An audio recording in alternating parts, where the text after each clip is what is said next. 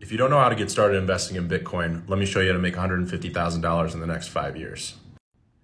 Dollar cost averaging is an important concept when it comes to investing in anything.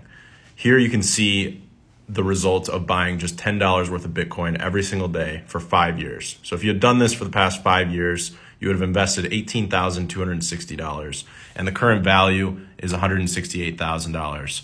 So the point is buy Bitcoin, but buy it slowly, do it over a long time frame, and dollar cost average your way in. This is how you avoid the dips, avoid the emotions, and make 150 grand in the next five years.